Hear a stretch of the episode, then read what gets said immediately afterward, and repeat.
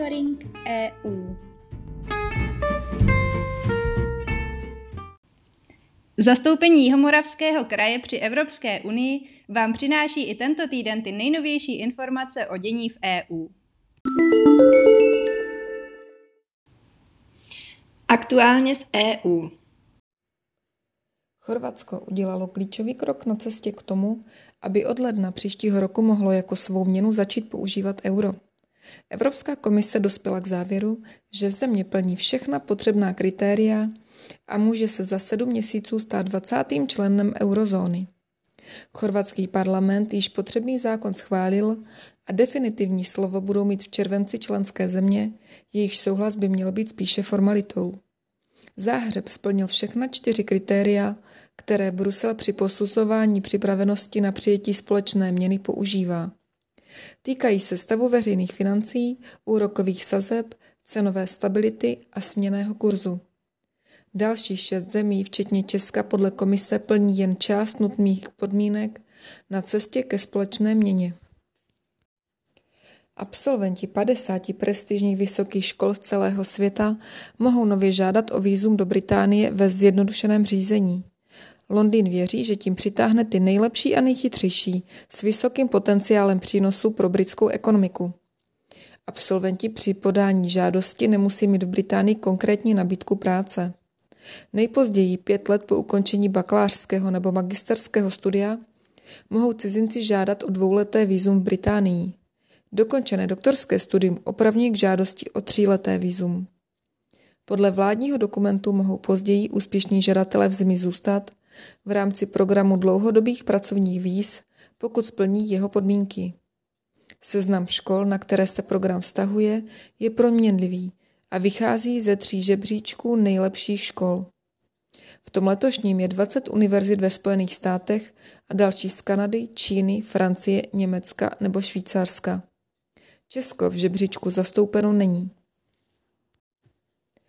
Ruská státní plynárenská společnost Gazprom zastavila veškeré dodávky plynu do Nizozemska.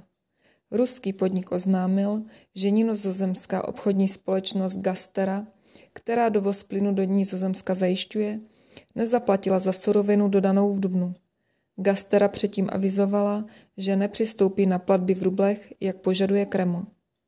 Problémy se zásobováním v důsledku zastavení dodávek však neočekává.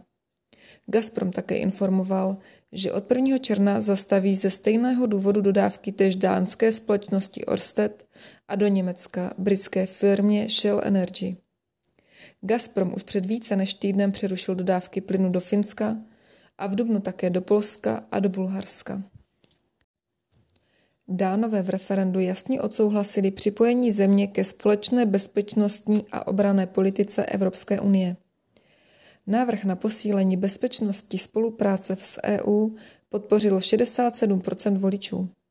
Výsledek referenda přivítali vrcholní představitelé 27 členého bloku i zástupci evropských institucí, kteří rozhodnutí dánských voličů přivítali jako historické. Výjimku z obrané a bezpečnostní politiky má Dánsko jako jediná země 27 členého bloku. Připojení k politice pro Dánsko mimo jiné znamená, že dánčtí představitelé budou moci zůstávat v jednacím sále, když budou zástupci členských zemí Evropské unie diskutovat o obraných tématech a dánská armáda se bude případně moci účastnit unijních vojenských operací, jako jsou ty v Somálsku, Mali či Bosně. Zprávy z evropských institucí. Zástupci členských zemí EU se na samitu zhodli na embargu, které se bezprostředně dotkne více než dvou třetin dovozu ruské ropy. Cílem je zvýšení tlaku na Rusko, aby ukončilo svou válku na Ukrajině.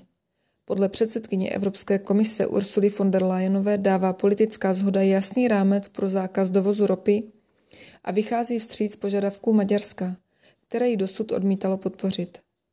Maďarsku se dostalo v závěrech samitu ujištění, že v případě výpadku či zastavení ropovodů bude moci dovést ruskou ropu jiným způsobem, čiže mu ji poskytnou další unijní státy. Česko a Slovensko zase podle diplomatů spoléhají na to, že se jim v konečné podobě sankcí podaří získat přislíbenou výjimku z zákazu exportu produktů z ropy proudící do EU potrubím. Lídři se na samitu rovní zhodli na poskytnutí 9 miliard eur Kijevu v rámci okamžité pomoci. Evropská komise se rozhodla zaregistrovat Evropskou občanskou iniciativu s názvem Good Clothes Fair Pay, kvalitní oblečení důstojné mzdy. Iniciativa vyzývá komisi, aby navrhla právní předpisy ukladající podnikům, které působí v oděvním a obuvnickém průmyslu, povinnost věnovat ve svých dodavatelských řetězcích náležitou pozornost zajištění životního minima. Po registraci mají organizátoři 6 měsíců na to, aby zahájili sběr podpisů. Pokud Evropskou občanskou iniciativu během jednoho roku podpoří 1 milion občanů z alespoň sedmi členských států, musí na ní komise reagovat, tedy rozhodnout se, zda žádosti vyhoví či nikoli a své rozhodnutí zdůvodnit. Ekonomická nálada v EU se v květnu mírně zhoršila, zejména kvůli poklesu důvěry v průmysl. Ve své zprávě to uvedla Evropská komise.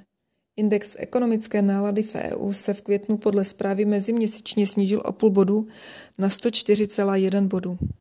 Včera však o 4,1 bodu vzrostl a dostal se na 96,8 bodu. Nálada v průmyslu se v Česku na rozdíl od EU výrazně zlepšila. Mírný nárůst důvěry vykázal rovněž mal obchod. Ve službách, stavebnictví a mezi spotřebiteli se však nálada včera zhoršila. Plyne z údajů Evropské komise. Český statistický úřad koncem dubna ve svém předběžném odhadu uvedl, že HDP České republiky se v letošním prvním čtvrtletí zvýšil meziročně o 4,6% Růst ekonomiky tak zrychlil z 3,6% v loňském čtvrtém kvartálu. Analytici nicméně předpokládají, že v dalších čtvrtletích budou růst brzdit negativní důsledky války na Ukrajině. Zprávy z činnosti zastoupení Zastoupení se ve středu 1. června podílelo na slavnostním vítání českých občánků v Bruselu. Pan Pavel Klucký, velvyslanec České republiky v Bruselu, společně s paní primátorkou města Brna Markétou Vaňkovou, společně přivítali v prostách Teatr Royal de Peruchet celkem 34 dětí, které nejprve mohly zhlédnout loutkové divadlo Peruchet a poté obdrželi pamětní list a drobné dárky, včetně plišového brněnského draka. Akce se uskutečnila ve spolupráci s velvyslanectvím České republiky v Bruselu a Českou školou bez hranic v Bruselu. Ve čtvrtek 2. června se zastoupení zúčastnilo oficiální partnerské akce v rámci Evropského zeleného týdne 2022 s názvem Cirkulární budovy. Jinak a udržitelně. Na akci, kterou uspořádal Norský dům v Bruselu, se diskutovalo zejména o výzvách spojených s cirkulárními budovami. Hovořilo se o jejich výstavbě a s ní souvisejícími stavebními materiály a o jejich recyklaci. Zároveň byly několika severskými městy sdíleny osvědčené postupy týkající se výstavby těchto budov. Celý monitoring EU si také můžete přečíst na našich webových stránkách www.kjmk.eu v sekci aktuality.